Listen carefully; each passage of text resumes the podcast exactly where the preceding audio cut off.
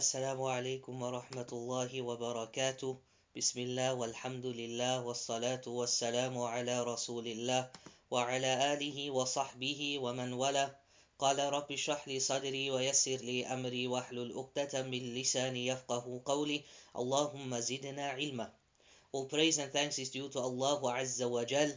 Peace and salutations upon Muhammad ibn Abdullah. Salawatullahi wa salamuhu alayh. Peace and salutations upon his family, upon his friends, and upon all those who try to emulate him until the end of times. Ahlan wa sahlan wa marhaban bikum. Welcome to each and every one of you after a long break. And I pray that Allah subhanahu wa ta'ala has favored each and every one of you with good health. And Allah subhanahu wa ta'ala, if you are going through any difficulties, may Allah subhanahu wa ta'ala ease. And today's hadith is hadith number 22. وعن أبي نجيد يعني بضم النون وفتح الجيم عمران بن حسين الخزاعي رضي الله عنهما أن امرأة من جهينة أتت رسول الله صلى الله عليه وسلم وهي حبلى من الزنا فقالت يا رسول الله أصبت حدا فأقمه علي. فدعا نبي الله صلى الله عليه وسلم وليها فقال أحسن إليها فإذا وضعت فأتني. ففعل فأمر بها نبي الله صلى الله عليه وسلم. فشدت عليها ثيابها ثم أمر بها فرجمت ثم صلى عليها فقال له عمر رضي الله عنه تصلي عليها يا رسول الله؟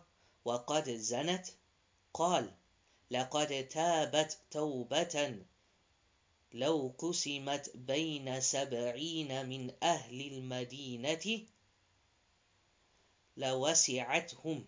وهل وجدت أفضل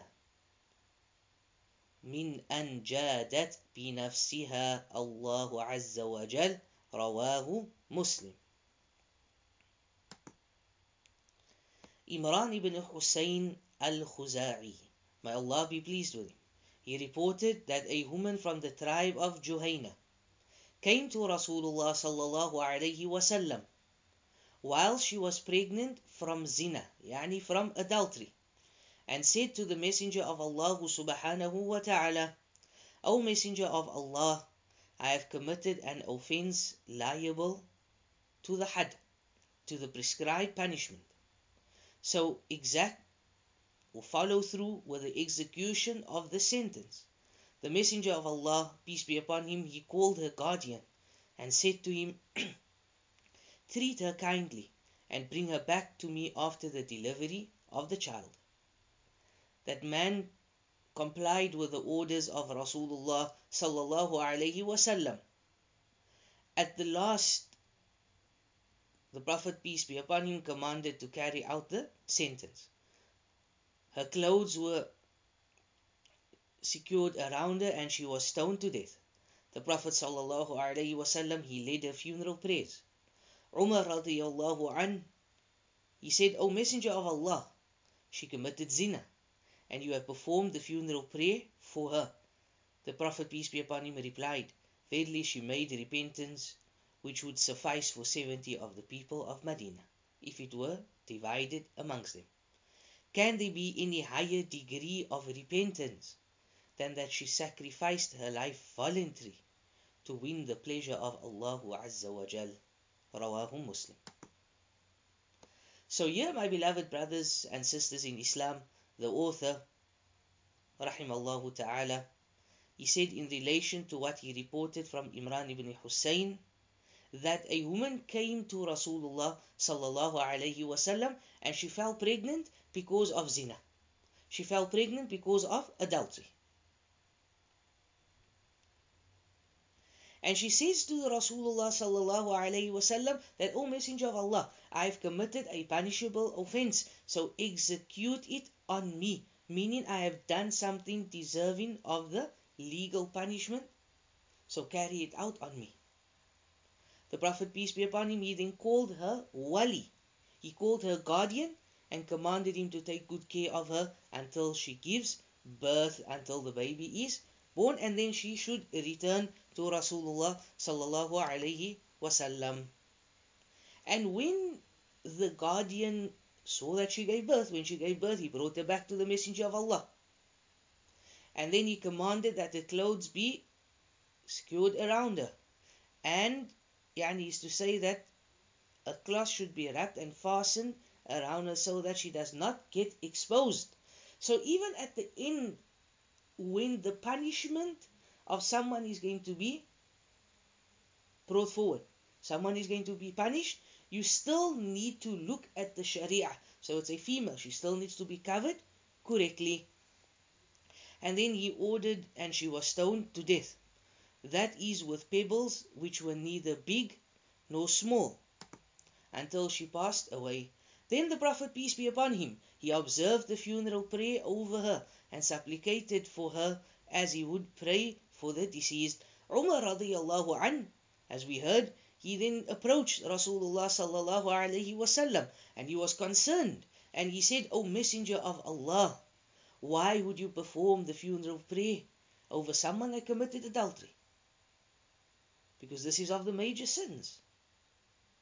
He, Rasulullah sallallahu alaihi wasallam, he replied and he said that she has made such a repentance that it would suffice for 70 people of Medina if it were to be divided amongst them.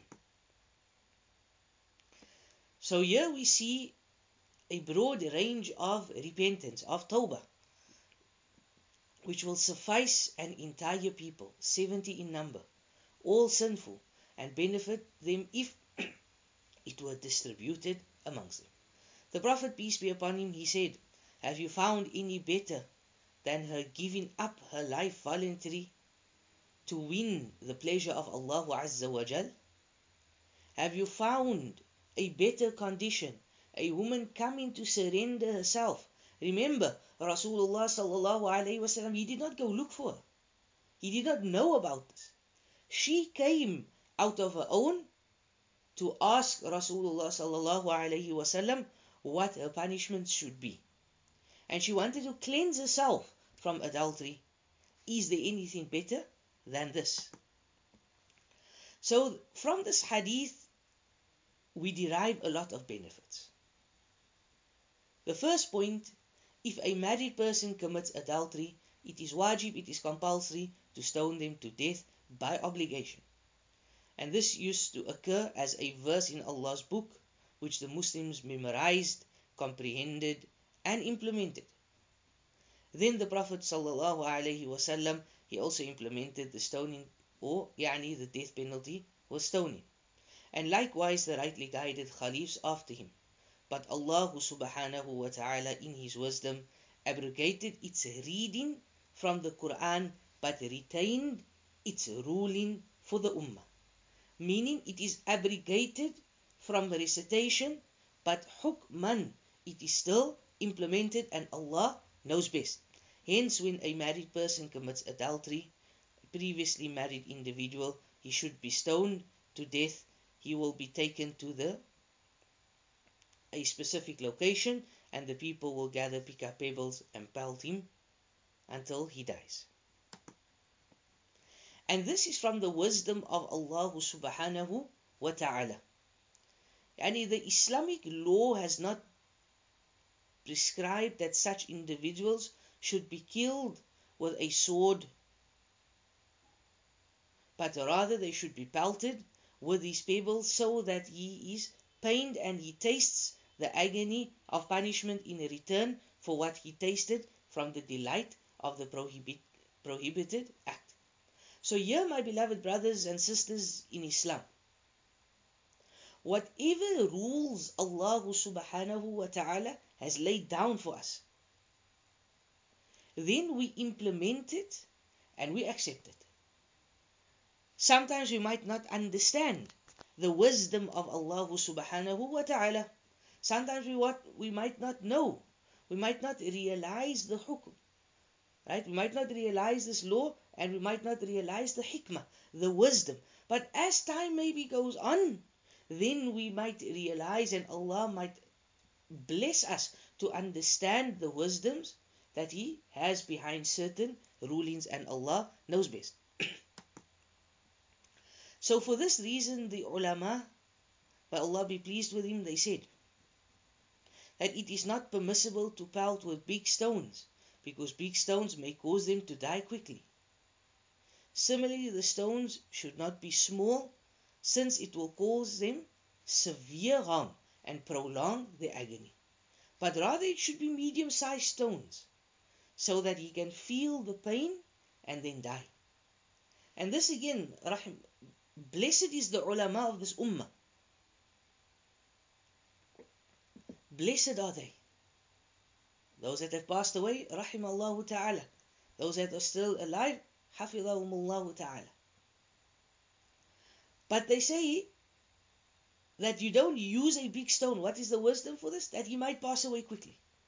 But you don't use a very small pebble as well because it's going to prolong it.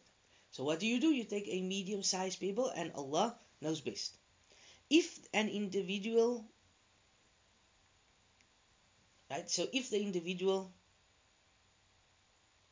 and this also afwan this brings us back to a hadith a very important hadith of Rasulullah sallallahu alaihi wasallam, where he says that whenever you kill, then kill with kindness, and whenever you slaughter, you slaughter with kindness. And killing with a sword would be kinder towards the offender than pelting people. So this is a question that someone might ask you. So they might come to you and they say, "But isn't a sword quicker? Why don't you shoot someone?" Right? In our times, there's guns. Why didn't you use some lethal injection? So the answer is that Shaykh Uthaymeen rahimahullah, he says that yes, the messenger, peace be upon him, actually said so. But being kind while killing has to be in accordance with the law of Allah. Thus, the stone to death penalty is kindness since it concurs with the deen of Allah. So if Allah subhanahu wa ta'ala told you, use the sword, then this would be kindness. If Allah subhanahu wa ta'ala said, use a lethal weapon, then this would be kindness. If Allah subhanahu wa ta'ala told you, use X, Y, and Z, then this would be kindness. But as for here, Allah specifically says that it needs to be stoned. So they will be stoned. In the same vein, if a criminal oppresses an individual and kills him intentionally, but he scolded him before killing him, the aggressor will be scolded as well. Firstly, before implementing the death penalty against him, and Allah knows best. Let's look at another example. If a criminal kills a man, and for example cuts off his two hands, then his two feet, then his tongue, and then his head, we will not just implement the death penalty against the, such an aggressor using a knife, no. But rather, we will cut off his two hands as well, then his two feet, and then his tongue, and his head just as he did. And this will be considered kindness in killing because kindness in killing is in the matter or the manner of one of its conformance with the law of Allah Azza wa Jalla. So someone cannot just come. He kills someone in an evil way, gouges his eyes out, cuts his tongue, etc. But now he's caught and he's in, and just need to use a sword on him. No. He needs to get the same that he treated his victim with, and Allah knows best. This hadith also contains evidence for the fact that the individual would confess to committing adultery in order for him or her to be purified through the prescribed punishment and not by way of disgracing himself. So, an individual who confesses to committing adultery to the ruler or the judge so that the prescribed punishment could be implemented on him should not be blamed or censored. But as for the person who informs the public that he committed adultery, such an individual is rather humiliating himself. Such is not amongst those who will be forgiven because the Prophet, peace be upon him, said, The entirety of my ummah, the whole of my ummah, will be forgiven except the mujahirin. So they asked, companions, may Allah be pleased with them, who are the mujahirin? Rasulullah sallallahu alayhi wasallam, he answered, and he said that they are those who commit sin, and after Allah had covered them, they wake up and they spread it. So what's happening here? The Prophet, peace be upon him, is teaching us an important principle. A principle that many in our society today does not understand. That many in our society today fails to implement. And this is showing off and speaking about your wrongdoings, about your sin. So, for example, someone at night he goes to a nightclub, wa billah. So, what does he do the next day? He tweets, puts a post on Instagram, posts a video on Snapchat, makes a Facebook status, makes a WhatsApp status. I went to such and such a place. What a beautiful night I had. The music was great, wa na'udhu billah, etc. etc. This person is known as the Mujahirin and he won't be forgiven by Allah Azza wa Jal if he does not make tawbah. So we as an ummah should realize we should stop posting our wrongdoings. I'm going to the cinema, let's post it. Going to a haram event, let's post it. I don't have hijab on, let's post it. Sitting on the beach, not dressed properly, we post it. Prophet wasallam more than 1400 years ago, he warned us against this. May Allah subhanahu wa ta'ala grant us the understanding. So if someone asks, is it better for the individual who commits adultery to approach the judge and confess to it, and the penalty be implemented on him or her, or is it better for them to conceal? The response is that it entails some detailed explanation. The individual might have sincerely repented deeply regretted and resolved never to return to the sin. The best for such an individual is that he, or her should not report themselves. So, someone commits zina, for example, but they make sincere tawbah. They regret it deeply and they resolve never to go back to the sin. And this is also the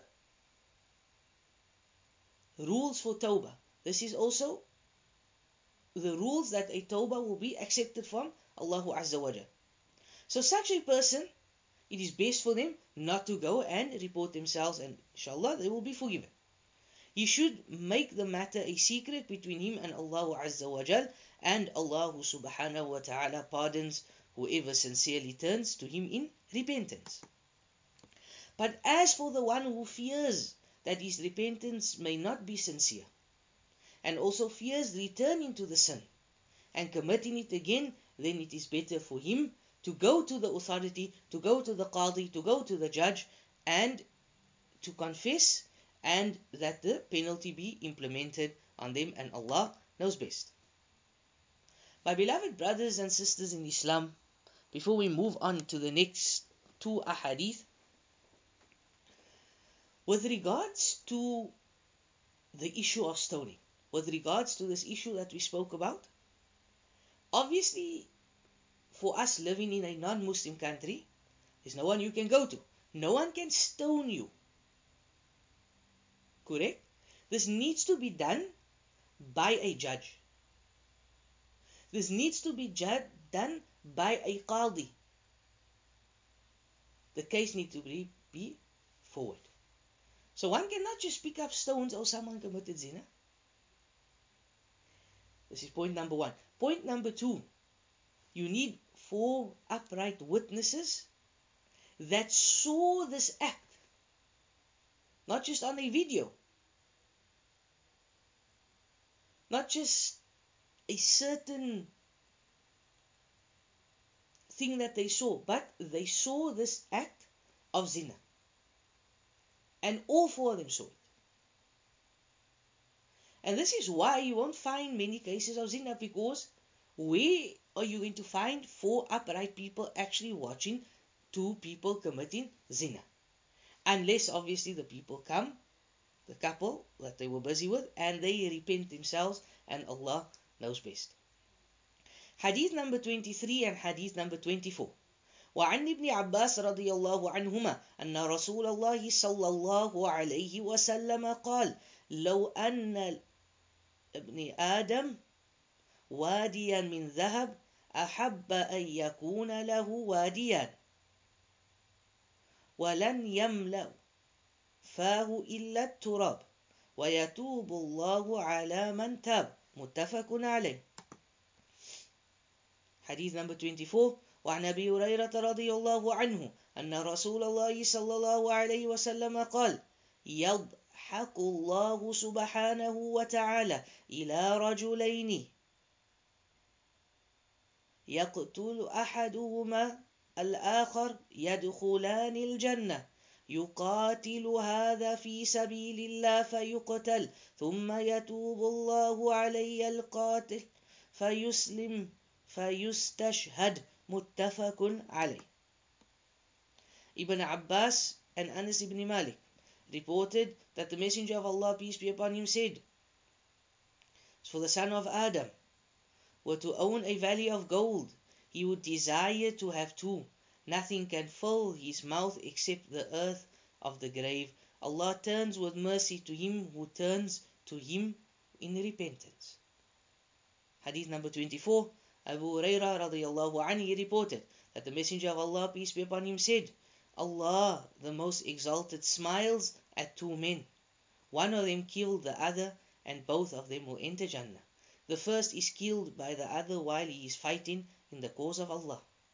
And thereafter Allah will turn in mercy to the second and guide him to the acceptance of Islam. And then he dies as a shaheed, a martyr, fighting in the cause of Allah Azza wa Jal. And this hadith is narrated by Imam al-Bukhari and Muslim. So these two ahadith, they explain the repentance, tawbah, and this evidence, who gives us evidence, shows us the fact that Allah pardons whoever sincerely turns to Him in repentance, irrespective of how big his sin is. This is because Allah subhanahu wa ta'ala, He says to us in Surah Al-Furqan, and those who invoke not any other God besides Allah, nor kill such life as Allah has forbidden, except for a just cause, nor commit illegal sexual intercourse, and whoever does this shall receive the punishment.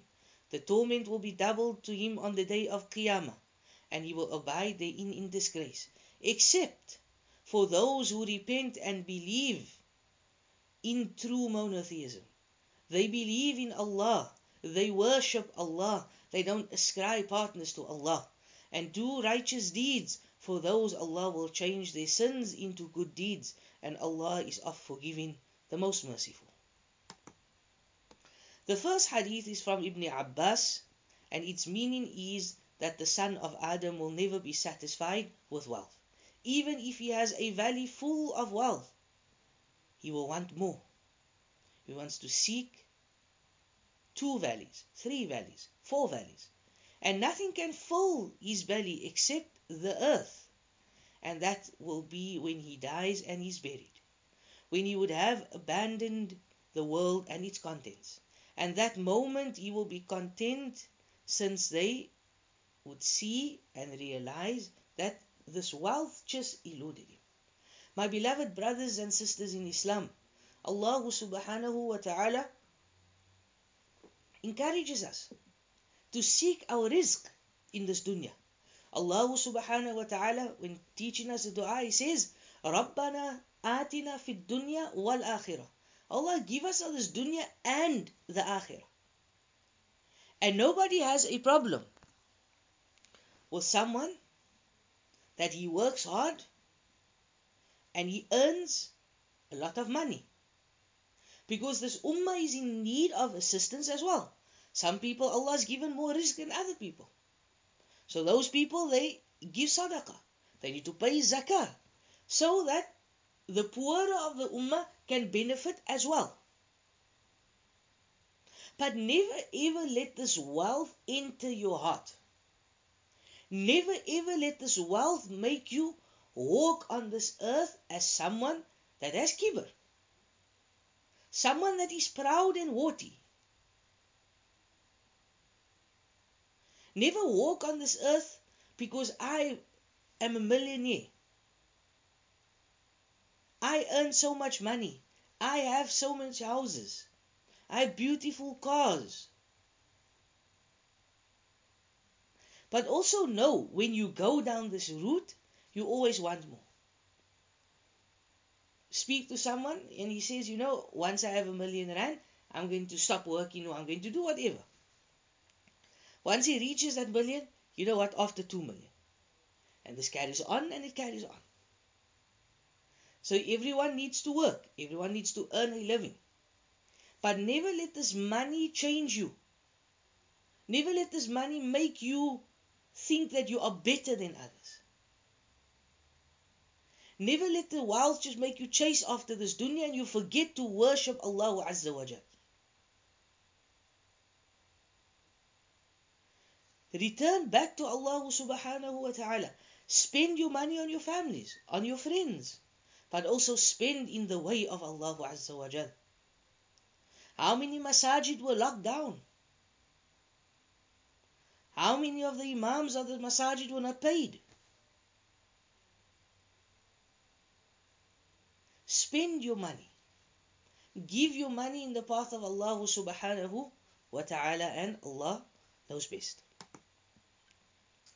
So even at that, the Messenger of Allah encouraged seeking repentance. And this is because in most cases the individual seriously desires of wealth does not avoid seeking wealth through unlawful means. This is another point. Sometimes people, afwan, sometimes people they seek wealth through unlawful ways, just so that they can become richer. They're involved in riba. They're involved in deals which is not halal. And this is why it is important for anyone in business that they need to study Kitabu Buyu. They need to study the chapter of doing business and Allah knows best. And however, the cure for that is to turn to Allah subhanahu wa ta'ala in repentance. The Prophet, peace be upon him, he said that Allah turns with mercy to him who turns to Allah in repentance. Hence, whomsoever repents from his evils, even if these inequities are related to wealth, then surely Allah will forgive him. As for the second hadith, narrated by Abu Hurairah, may Allah be pleased with him, that Allah smiles at two men. Allah smiles at these two men because there was strong enmity, strong hatred that existed between them both while they were in this world to such an extent that one of them killed the other. But Allah changed this enmity in the heart of both of them. He removed the grudges they nursed against one another, since the dwellers of the paradise will be cleansed from every form of mutual hatred and grudge. With regards to them, Allah subhanahu wa ta'ala, He says, وَنَزَعْنَا مَا فِي صُدُورِهِمْ مِنْ غِلٍّ إِخْوَانًا عَلَى سُرُورٍ مُتَقَابِلِينَ And we shall remove from their breasts any sense of hatred that they might have. So they will be like brothers facing each other on thrones. And this is why Allah subhanahu wa ta'ala is amazed at these two men. That they were sworn enemies and then Allah favored the one to kill the other. and was a disbeliever to turn in repentance, and Allah pardoned him. It contained evidence this hadith contains evidence that if the disbeliever asked for repentance from his disbelief, even if he had murdered a Muslim, Allah Azza wa Jal will grant him pardon since accepting Islam wipes out one's entire sins committed before it and Allah knows best. And this brings us to the end of the chapter with regards to Tawbah. The third chapter, a very important chapter, especially in our lives today, especially what is happening around us. This is known as Bab al-Sabr, the chapter on patience. And Sabr, in the dictionary, it means patient, it means restraint. However, we want to know what does Sabr mean in the Sharia. And Sabr in the Sharia, it means controlling oneself regarding three things. Number one, obedient upon the obedience to Allah having sabr upon the obedience to Allah. Secondly, having sabr from the prohibitions of Allah. And thirdly, having sabr over Allah's preordainments that He finds or that we as human beings will find painful. So these are the categories of patient mentioned, patience mentioned by the people of knowledge. As for the first matter, for the individual to be patient upon obedience to Allah Azza wa Jal, because obedience is heavy on the soul and could be difficult upon the soul. So it may as well be hard on the limbs, such as the individual could be feeble and weary, could be ill, but he still needs to make salah. Likewise, it may involve some difficulties with regards to the aspects of wealth, like for example zakah and hajj. So acts of obedience may involve some form of stress as well to the body and the soul. And therefore it requires sabr. So to obey Allah subhanahu wa ta'ala, to make salah. Right, let's look at an example. Summer months, salah to Fajr, in where we are in Cape Town, South Africa, it's extremely early. about 10 minutes before 4 a.m. So sometimes it becomes hard on the body to wake up. So this is obedience, sabr in obedience of Allah subhanahu wa ta'ala. Take Salatul Asr in the middle of the day. You might be at work, you might be striking a deal, but now it's time for Salah. So it's hard. But you need to have sabr in the obedience of Allah. You go on Hajj in the summer months, extremely hot, 55 degrees on the day of Arafah. We've witnessed this, Alhamdulillah. But you need to have sabr. You need to control yourself in the obedience of Allah subhanahu wa ta'ala. Allah subhanahu wa ta'ala he mentions and he says يا أيها الذين آمنوا O you who believe اصبروا وصابروا O you who believe endure and be more patient have endurance and have patience the second matter patience and sabr with regards to Allah subhanahu wa ta'ala's prohibitions by the individual's avoidance of whatever Allah has forbidden him to do. And remember that the soul likes or gets encouraged by evil sins. And this is why someone needs to restrain their soul. For example, lying and cheating in dealings, unlawful consumption of wealth through riba, through usury or other means, illicit sexual intercourse, drinking alcohol, involved in drugs, stealing, and similar other sins. So sometimes a person he finds a sin, and the sin becomes attached to him, and he enjoys the sin. So, for example, someone is involved in drugs, someone involved in alcohol, gambling, the sin becomes attached to them and they enjoy the sin. So this is why Allah subhanahu wa ta'ala informs us that you need to be to have sabr with regards to the prohibitions as well. You need to be patient. Oh, I committed a sin today, I need to make tawbah.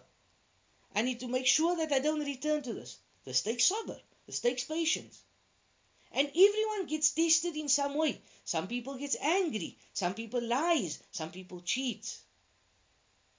But know that every single person has some form of wrong that they are doing.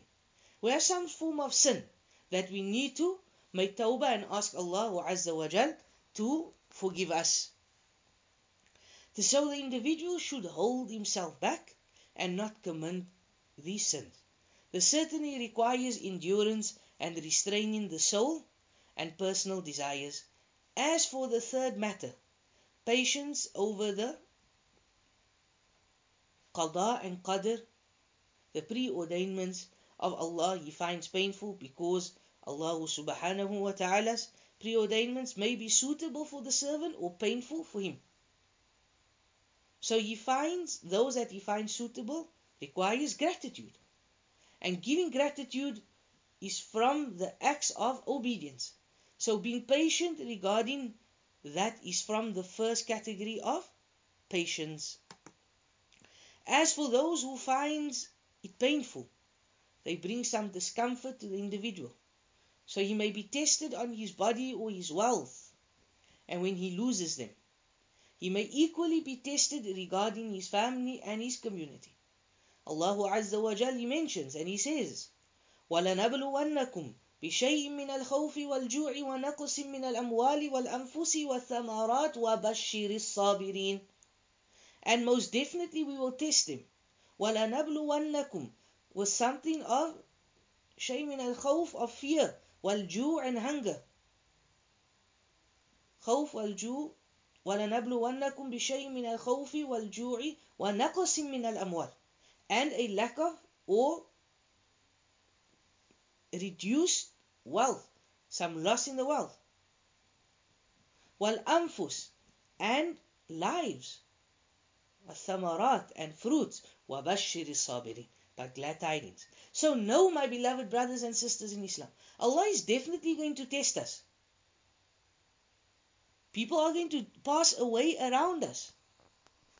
Our beloved mothers, our beloved fathers. Parents will see their children be lost, pass away. You'll be tested financially. Today might not today might be a good day in the business. Tomorrow might be a bad day in the business. But turn to Allah subhanahu wa ta'ala and glad tidings to the one وَبَشِّرِ الصَّابِرِينَ and glad tidings to the one that has patience, that has sabr. So know that the individual should be patient regarding these things that Allah has prohibited to him, such as expressing distress with the tongue, the mind, or limbs. And Allah subhanahu wa ta'ala, He says, with regards to a person going through trials and tribulations, there are four conditions. Number one, that he scorns. Number two, that he is patient. Number three, that he is pleased. And number four, that he is thankful. So these are four states that the individual comes in when he is befallen with a trial. As for the first condition, that he disdains, whether in his heart or on his tongue or with his limbs, Disdain with the heart is that he nurses some anger and evil thoughts against Allah Azza wa Jal. And the refuge is with Allah and the like. He feels as if Allah has wronged him with a misfortune. Regarding disdain on the tongue, he could invoke ruin and destruction by saying, Woe upon me, I am ruined. He may also begin to curse time and insult Allah wa na'udhu billah. Concerning the scorn with the limbs, could slap his cheeks, hit his head, pull his hair out, tear his clothes, etc. And this state of disdain, this condition of those who are impatient and they, deny, they are denied the rewards of patience by Allah Azza wa Jal. They are not necessarily saved from misfortune, but rather they commit sins therewith. So the calamity becomes double for them. Calamity in their religion because of their anger and calamity in their worldly affair which brings them a lot of pain. As regards to the second condition, being patient over the trial by controlling oneself, he dislikes the trials, he does not like misfortunes, and does not love that it happens. Nevertheless, he restrains himself. He would not utter words of displease, that which displeases Allah, with his tongue, neither will he employ his limbs to perform any action that angers Allah, and he never nurses any grievances against Allah. He will be patient even though he dislikes it. The third condition is pleasure. The individual is content with this misfortune. He shows complete pleasure with it as if he was not even afflicted. And we ask Allah to make us of those. The fourth one, gratitude. He gives thanks to Allah subhanahu wa ta'ala over this. When the Prophet, peace be upon him, saw something he disliked, he would say, Alhamdulillahi ala kulli hal. That all praise is due to Allah in all conditions. So he would thank Allah so that Allah writes rewards for him on account of this trial much more than the affliction himself. It was reported that an female worshipper was afflicted or a fing- was afflicted a finger for which so afwan her finger was afflicted with someone and for which she thanked Allah and praised him so they asked her why are you thanking and praising Allah when your finger was hurt? She replied the sweetness of its reward made me forget the bitterness of his patience. And Allah knows best and with all success is with Allah subhanahu wa ta'ala. Then the author, may Allah shower him with blessings, Imam An-Nawawi rahimahullah ta'ala, he brings the verse that we looked at a bit earlier, he says, where Allah Azza wa Jal says, Ya ayyuhalladhina amanu, O you who believe, isbiru wasabiru. O oh, you who believe, endure and be more patient. And we discussed this verse. So Allah commands us in accordance with the faith and nobility of our faith with these four orders. O you who believe. Right? And something I would like to look at. The verse says, O you who believe, isbiru wa sabiru wa rabitu wattaqullah.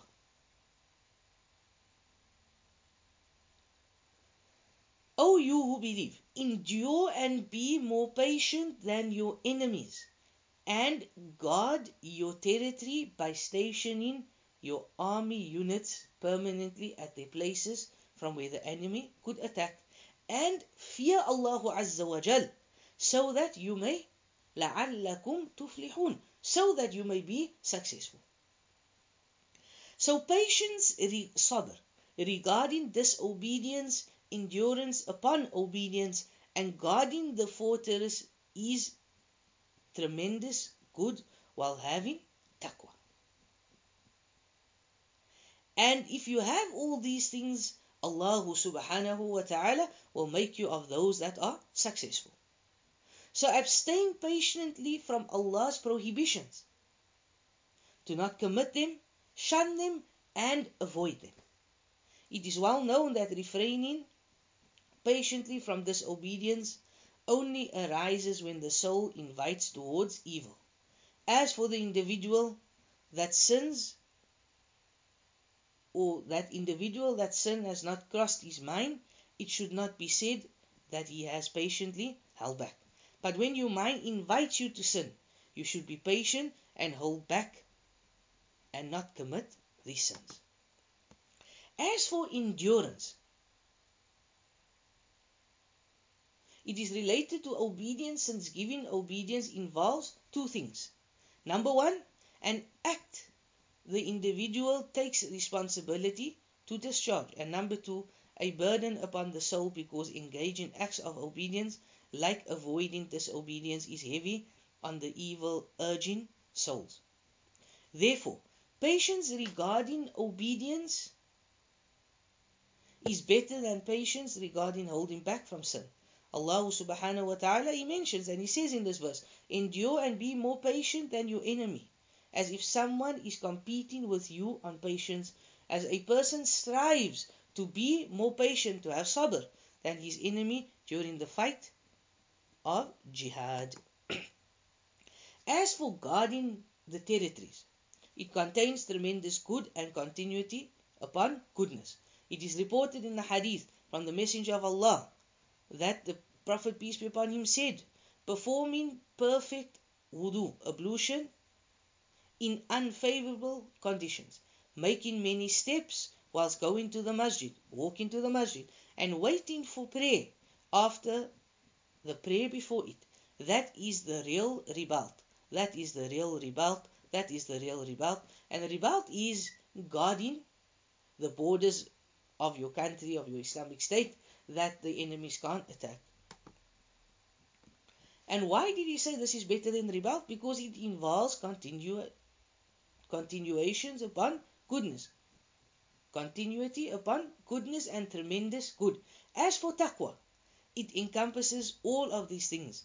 This is because Allah subhanahu this is because afwan that taqwa is to take a means of protection from the punishment of Allah subhanahu wa ta'ala by implementing the orders and abstaining from the prohibitions. For this reason, this connection to the previously mentioned matters is from the aspects of connecting the general to the specific. And Allah subhanahu wa ta'ala, who is free from all imperfections and the most exalted, He explained that upholding these four things is a means to attaining success. And know, my beloved brothers and sisters in Islam, that success is not just having worldly gains, not a beautiful house, a beautiful car. But true success is that when you are saved from the fire of Jahannam and you are entered into Jannah. This is true success. May Allah subhanahu wa ta'ala grant us the understanding. So next week, bi'idhnillahi ta'ala, we will carry on with the second verse that Imam An-Nawawi brings and with regards to some of the ahadith with regards to patience. My beloved brothers and sisters in Islam, I think this chapter of sabr is extremely important, especially in the times that we are living, especially in the times and situations that we are going through. Many of us has gotten COVID, many of us has lost family members, and we ask Allah subhanahu wa ta'ala to grant the sick a complete shifa. And we ask Allah subhanahu wa ta'ala to grant those that have passed away Jannatul Firdaus and that Allah subhanahu wa ta'ala rewards them the reward of a shaheed. وصلى الله على سيدنا محمد وعلى آله وصحبه أجمعين سبحانك اللهم وبحمدك أشهد أن لا إله إلا أستغفرك وأتوب إليك السلام عليكم ورحمة الله وبركاته